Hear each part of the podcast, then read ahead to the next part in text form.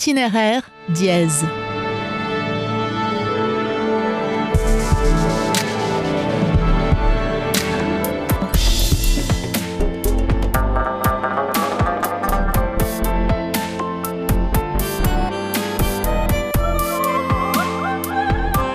Océan, mer ou rivière, tous, ils nous fascinent. L'eau et son pouvoir d'attraction. Chaque année, des hordes de touristes foncent vers les bords de mer. D'autres embarquent sur des fleuves, des canaux. D'autres encore préfèrent s'installer au bord d'un lac. L'eau ressource fait du bien. On vante les mérites des eaux thermales, on fait de la balnéothérapie, on embarque pour des croisières musicales, mais les flots parfois se déchaînent et se révèlent dévastateurs. Par ses aspects changeants, l'eau impressionne, captive et stimule l'imagination. Quel compositeur n'a jamais été inspiré par une mer ou un cours d'eau? Nous partons explorer cette question au bord de l'eau avec le pianiste concertiste et conteur Pascal Amoyel. Pascal Amoyel vit, tiens tiens, quelle coïncidence, sur les bords de Marne en région parisienne. Je vais aller demander à notre pianiste s'il s'y balade pour se ressourcer et trouver l'inspiration. Bonjour Pascal Amoyel. Bonjour Charlotte Latour et bienvenue. On va parler musique. Vous nous emmenez au bord de l'eau, c'est ça? C'est ça, pour un beau voyage, je l'espère. On y va, je vous suis. Ok.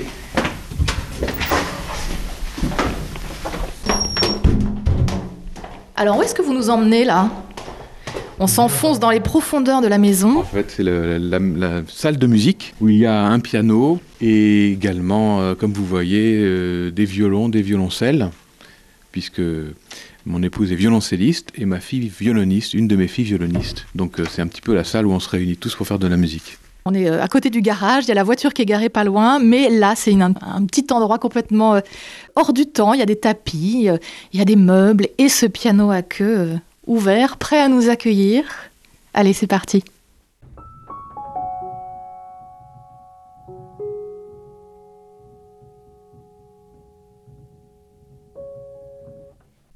Ça y est, vous avez ouvert vos partitions là. Ça vous arrive, vous, des fois, de, de bloquer devant une partition, de vous dire Ah, j'y arrive pas, l'inspiration ne vient pas là Oui, ça arrive d'autant plus que en tant que pianiste concertiste, on travaille tous les jours euh, beaucoup d'heures. euh, euh, donc il y a forcément des moments où on n'est pas appelé à faire de la musique, mais on est obligé un petit peu en quelque sorte.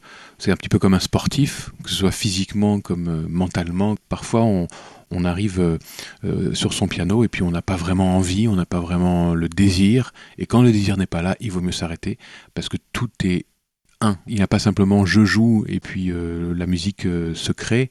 C'est vraiment euh, une, une source qu'il faut aller trouver. Et où est-ce que vous retrouvez l'inspiration? Alors dans ces cas-là, je pense que la principale chose à faire, c'est de ne pas s'auto-juger. C'est juste que finalement nous sommes un canal, un instrument de la musique. C'est plus la musique qui nous joue que nous qui jouons la musique. Et dans ces cas-là, la meilleure des choses, c'est euh, de ne pas forcer, de lâcher prise, et puis à un moment don- donné où forcément cette énergie va revenir. On s'abstient un petit peu, on s'absente peut-être. Il y a la Marne qui est pas loin. Des fois, ça vous arrive d'aller vous y balader un peu? Exactement, c'est tout à fait vrai. On aller se promener sur la Marne, euh, se recueillir, euh, non pas forcément dans un sens spirituel, mais tout simplement, euh, voilà, faire le vide, faire le silence. Ça veut dire que l'eau stimule la créativité pour vous? Oui, l'eau stimule, euh, d'abord parce qu'elle est un élément euh, fluctuant, mouvant, donc euh, vivant, et puis aussi parce qu'elle a cette tranquillité qui est justement propice à, cette entrée en soi-même. Quand je vous ai proposé de, de mettre en parallèle voyage et musique, vous avez immédiatement pensé à la thématique de l'eau. Vous m'avez proposé de jouer une œuvre baroque, même Water Music de Handel. Alors, on vous écoute?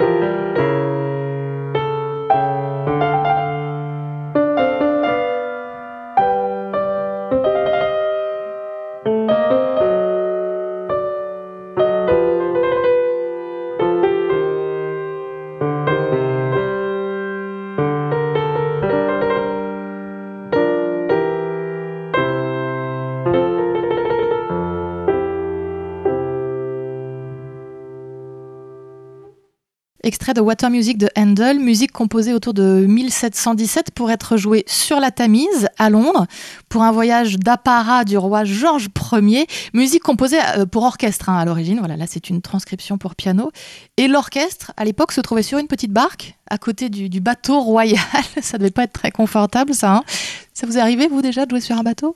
Figurez-vous que ça m'est pas arrivé de jouer sur un bateau, mais ça m'est arrivé d'aller par une barque euh, un peu improbable, avec aussi un violoncelle, rejoindre euh, une sorte de radeau en fait. Euh, perdu au fin fond du lac d'Annecy où on donnait un spectacle avec, Jean-Claude Brialy et c'était une circonstance un petit peu originale et on, en garde un souvenir un petit peu joyeux de cette histoire-là. Mais effectivement, euh, Water Music, c'est euh, c'est pas tellement une œuvre de l'eau, mais une œuvre sur l'eau, au style véritablement euh, royal, avec qui est moins de l'ordre de la fluidité que de la circonstance à laquelle vous, vous faites allusion. L'élément eau a déclenché de, nombreuses œuvres musicales. On sait que Richard Wagner, par exemple, il compose son opéra Le vaisseau fantôme après une traversée de, de la mer Baltique en pleine tempête. On est, on est en 1840. Et vous-même, quand vous partez en vacances, d'ailleurs, vous allez vers l'eau? C'est un point d'attraction ah, oui, oui, c'est vraiment un point d'attraction, surtout la mer. J'ai des origines méditerranéennes euh, par mon père, donc euh, je pense que je suis assez attiré par la mer, par la chaleur, par le soleil, qui me manque beaucoup euh, ici vers Paris. Donc pour moi, c'est important. C'est la notion aussi de l'eau, c'est la, notion de, la joie pour moi, des souvenirs d'enfance, du jeu. Je supporte pas, par exemple, de me mettre devant l'eau et de ne rien faire pendant toute une journée. Mais voilà, c'est vraiment, vraiment très important. C'est aussi la notion de famille qui est très liée à l'eau pour moi. Frédéric Chopin crée son prélude numéro 15, dit La goutte d'eau, lors d'un voyage à, Majorque avec Georges Sand. Alors, ça, c'est ce que l'histoire, la légende raconte en tout cas. Et il espère que le, bon air méditerranéen va calmer ses poumons malades. Et, et pendant une retraite au monastère de Valdemosa, il compose donc cette goutte d'eau.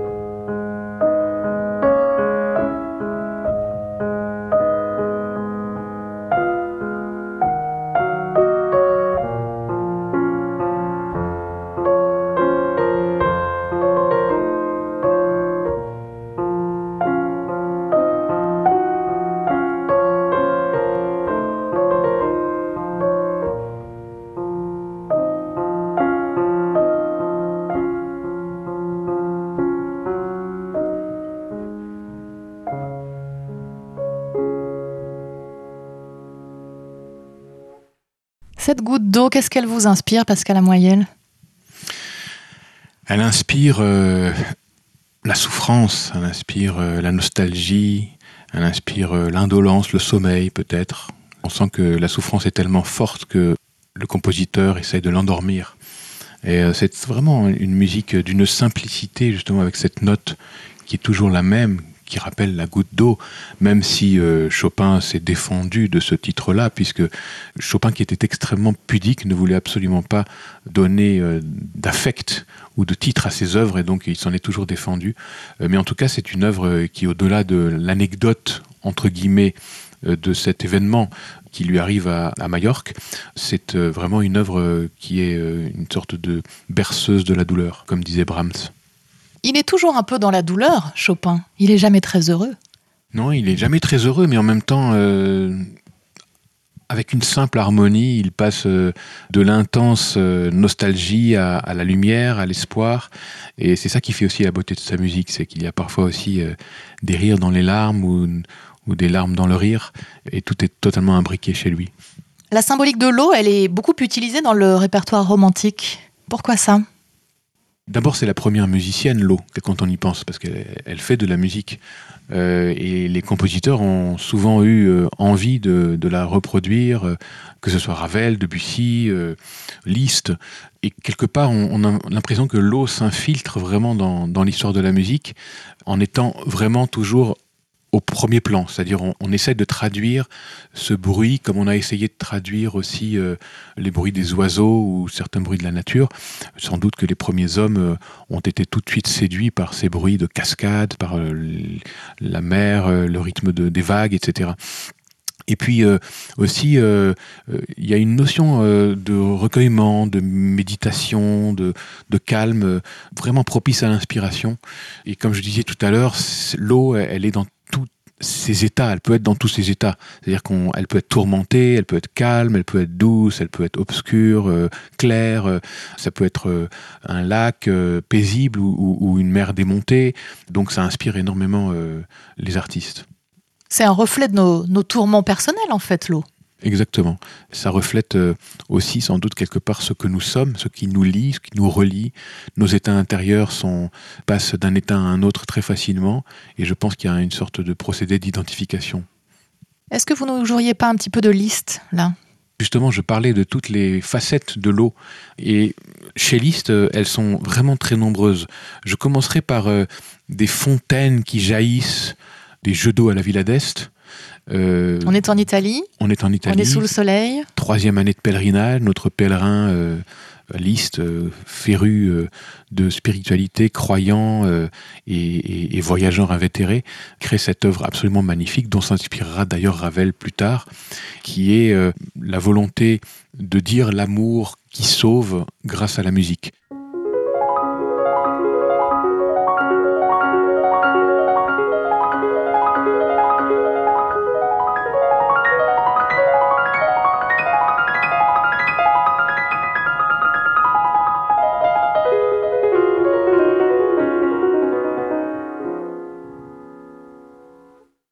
Jean J'enchaînerai ensuite avec euh, le lac de Wallenstadt, donc le lac qui est... Autre ambiance. Autre ambiance. Alors, euh, vous savez, euh, Liszt part en Suisse pour fuir le scandale lorsqu'il prend avec lui Marie Dagou, qui quitte son mari et ses enfants pour aller dans les bras de Franz Liszt et qui est totalement amoureuse de cet homme qui a fait irruption dans, dans sa vie.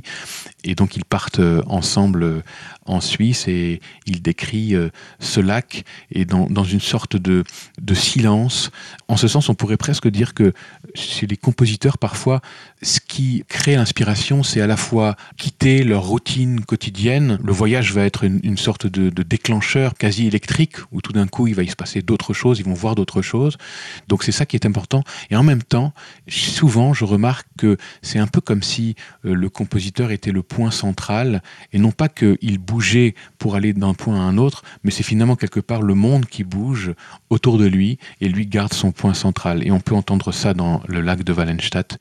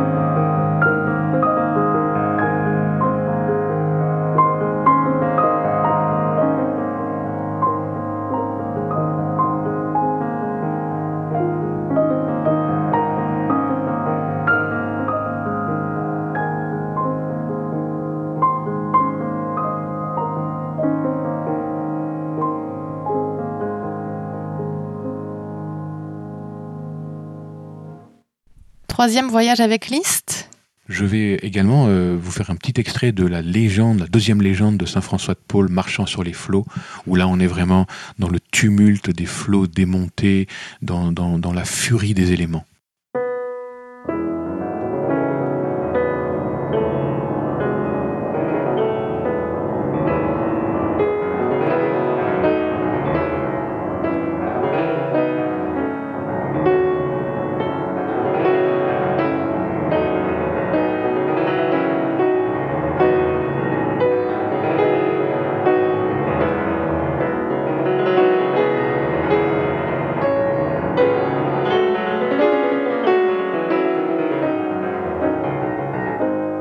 Fou là, toutes les images qui nous viennent rien qu'en écoutant cette musique. Ces musiques, c'est un même compositeur et on est dans trois ambiances complètement différentes.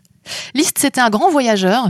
Il a fait des tournées. C'était un peu une rockstar hein, à son époque. Il était adulé. Euh, il traverse tout le 19e siècle euh, déjà. Et puis alors, il emprunte sûrement euh, tous les moyens de transport de l'époque. Hein. Et il va jusqu'à Londres. Il va jusqu'en Ukraine, jusqu'en Turquie, à Constantinople.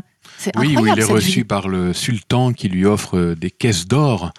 c'est incroyable. Je pense que même Michael Jackson peut-être n'a pas connu la gloire qu'a ah, connue Liszt. Les caisses d'or, on ne sait pas. Je suis pas sûr que celui-ci en a été informé, mais enfin peu importe. oui, non, mais c'est extraordinaire. Quand Liszt se déplace dans un endroit, il est euh, reçu par les princes, les empereurs, les tsars, euh, les rois, euh, qui veulent absolument venir le, le, voir, lui parler. Il y a des haies géantes d'admirateurs qui se pressent autour de calèches avec des chevaux blancs quand il entre dans une ville, à la porte de Brandebourg par exemple à Berlin. la moindre cendre de ses cigares est transformée en et c'est incroyable parce que justement, il, connaît cette gloire qu'il est le premier à connaître. Et en fait, il n'est pas heureux dans cette vie. C'est-à-dire, il va, il va euh, à Rome, il va à Vienne, il, va effectivement jusqu'à Constantinople, il va à Weimar, il va partout. Et il écrit euh, que cette gloire est vaine, futile, qu'elle ne lui sert pas, au contraire, elle le dessert dans sa quête humaine et spirituelle. Et à l'âge de 35 ans, c'est trop pour lui c'est inutile, c'est vain, c'est futile. Et donc, euh, à 35 ans, il, décide carrément de tout arrêter. Est-ce qu'il y a un autre exemple à ce point-là? Il y a eu quelques exemples dans l'histoire, euh, Jacques Brel par exemple, des gens comme ça, mais à ce niveau-là de célébrité, quand Lys se déplace, en plus il faut savoir qu'il se déplace, enfin à la bougie bien sûr, dans une diligence, il fait parfois 200 km par jour pour se déplacer d'une ville à une autre. C'est épuisant. C'est épuisant. Et il a hâte souvent de se retrouver dans sa diligence après avoir joué pour se retrouver euh, avec une, table, une chaise euh, et, un clavier muet pour pouvoir composer. Et donc à 35 ans, il dit à son public, euh, excusez-moi, mais c'est fini, c'est mon dernier concert. J'arrête tout, euh, ne soyez pas trop triste, un jour vous saurez pourquoi j'ai fait ce choix-là, et on le sait maintenant, heureusement pour nous, pour ne se consacrer qu'à sa quête euh, humaine, spirituelle et, artistique on vante les mérites du voyage depuis le début de cet entretien. Puis là, tout d'un coup, voilà, on arrive à Liszt qui lui en a marre et qui, pour retrouver justement un peu foi en son art, euh, se sent obligé d'arrêter. Oui, mais parce que le voyage extérieur euh, euh, était un frein à son voyage intérieur. Ça reste vraiment un voyage. D'ailleurs, on voyage, mais c'est pour se nourrir intérieurement. Schumann, lui, se nourrit aussi de ses voyages intérieurs. Schubert, le Wanderer, le fameux voyageur solitaire, lui aussi se déplace dans les contrées lointaines, peut-être de l'inconscient, malheur aussi, et, c'est le cas aussi avec Liszt. Et, d'ailleurs, Liszt, à la fin de sa vie, écrira des œuvres où on a l'impression vraiment que l'eau s'est condensée, justement, que c'est le silence intérieur qui est maintenant euh, devant lui et, qui a pris place euh, dans tous les interstices de son être. L'eau, euh, symbole de tragédie aussi, vous venez de citer Schumann. Il se jette dans le Rhin, lui, quand même, à un moment de sa vie où il est perdu. Oui, absolument. L'eau est aussi le symbole de, la tragédie pour un, artiste. Il y a une très jolie phrase de Arnold Schoenberg qui disait Dans la nature, les rythmes, les hauteurs, les tempi sont multiples et complexes. Rappelez-vous la façon dont ondulent les vagues de la mer, dont se brisent les eaux d'une rivière ou encore la pluie. Et effectivement, euh, euh, c'est aussi euh, le symbole de la brisure, le symbole de la violence, l'eau aussi. Vous avez monté des spectacles, Pascal Moyel, autour de Liszt, autour de Beethoven aussi. Vous vous êtes mis un petit peu dans la peau de ces, deux génies. Est-ce qu'être pianiste, c'est rentrer dans la vie de tous les compositeurs qu'on joue? Absolument. Euh, lorsqu'on joue un compositeur, finalement, on devient le compositeur. On nous met souvent en garde de attention à notre ego, qu'il ne faut pas euh, faire en sorte de déformer les propos, le texte du compositeur pour en faire quelque chose de trop personnel. Mais en fait, c'est faux de dire ça, je pense, parce que ce qui est important, c'est non pas de respecter le texte, qui est déjà un intermédiaire, mais de respecter la source même de l'inspiration. C'est-à-dire retourner à cette espèce d'urgence créatrice, à cet enthousiasme au moment où le, compositeur a couché ses notes sur le papier. Et donc, euh, finalement, euh, en lisant aussi la vie des compositeurs, en essayant euh, de se mettre à leur place, en essayant de rentrer dans un contexte affectif, social, historique d'un compositeur, on arrive parfois à percevoir ce qui a fait aussi jaillir cette inspiration, sans oublier à chaque fois qu'une œuvre échappe aussi à son contexte, échappe aussi à son, à son époque. Comme disait euh, Paul Ducas, il faut savoir beaucoup en musique, mais faire avec ce qu'on ne sait pas.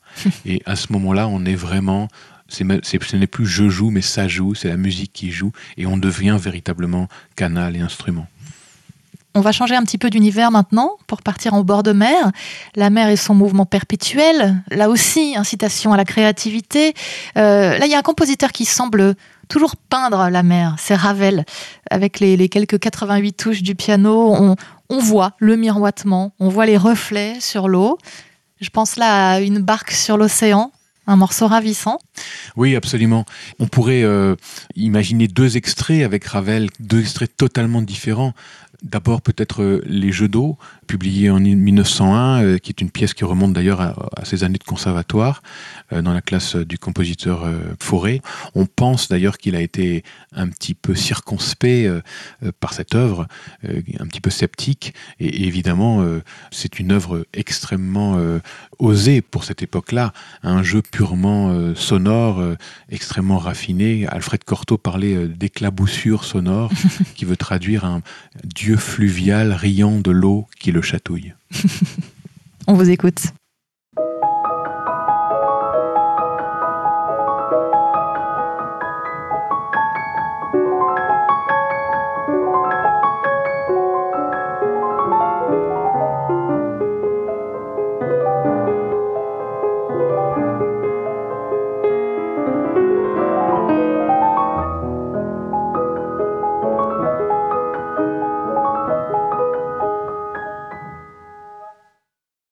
Après les jeux d'eau, la barque sur l'océan approche.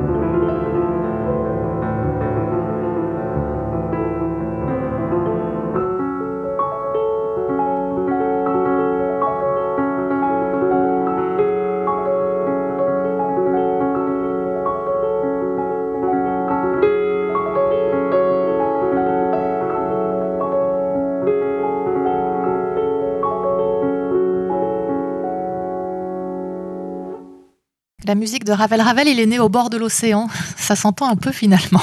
Oui, absolument. On pourrait dire que c'est un, poème euh, de la mer, un poème de l'écume, euh, dans un balancement paisible euh, d'une barque sur l'océan bercée par des arpèges en éventail. Et, autres figures alternées aux deux mains. Alors je vous propose qu'on reste en mer, mais qu'on rentre dans une atmosphère maintenant un peu presque gothique, avec une cathédrale engloutie, une pièce de Debussy, cathédrale qui semble sortir des flots.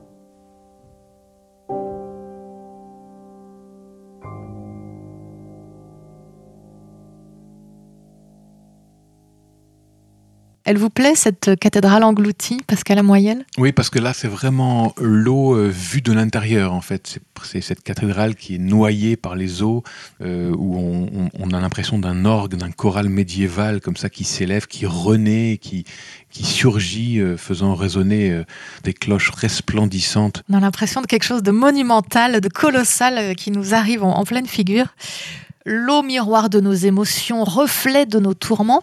Et la musique alors, Pascal Amoyel, est-ce que vous, elle vous aide à, maîtriser des émotions un peu, un peu trop fortes, peut-être à soigner des mots, mots M-A-U-X Il y a un côté sans doute thérapeutique dans, la musique, c'est certain. Ça nous aide vraiment à rentrer en soi.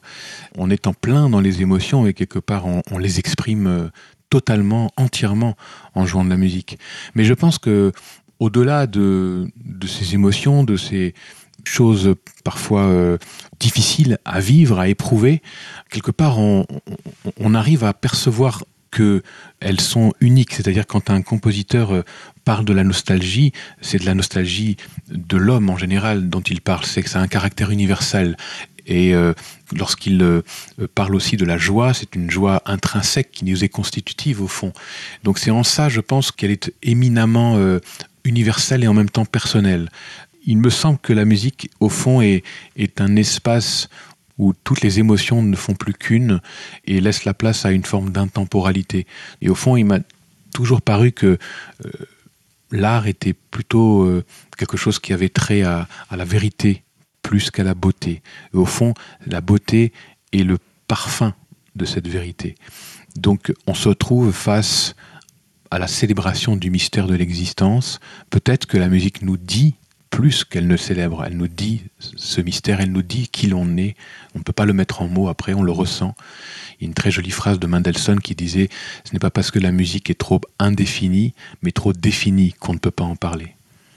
Et je pense que quand on est face à une œuvre de génie, on est finalement face à soi-même, le soi-même peut-être avec un S majuscule, c'est-à-dire euh, la vie que nous sommes. Merci Pascal Amoyel de nous avoir emmenés euh, au bord de l'eau, au bord des eaux. On a fait beaucoup de balades avec vous. Tout est un petit peu plus limpide maintenant. Bon vent alors, c'est ce que disent les marins, je crois. Hein. eh bien écoutez, je prends et je me laisse toujours un peu porter par la vague. Et nous terminons avec un extrait de votre album paru en 2013, Pascal Amoyel, album consacré au compositeur Charles Valentin Alcan. Vous aviez d'ailleurs opté pour une pochette dont la photo un peu passée représente une immense plage, quasi déserte. Pour clore notre entretien, imaginons-nous sur cette plage, à l'écoute du nocturne opus 22 d'Alcan. Cet opus d'itinéraire dièse vous a plu? Retrouvez d'autres épisodes sur l'application Radio Vinci Autoroute, le site vinci-autoroute.com, mais aussi sur Apple Podcast, YouTube, Deezer et Spotify.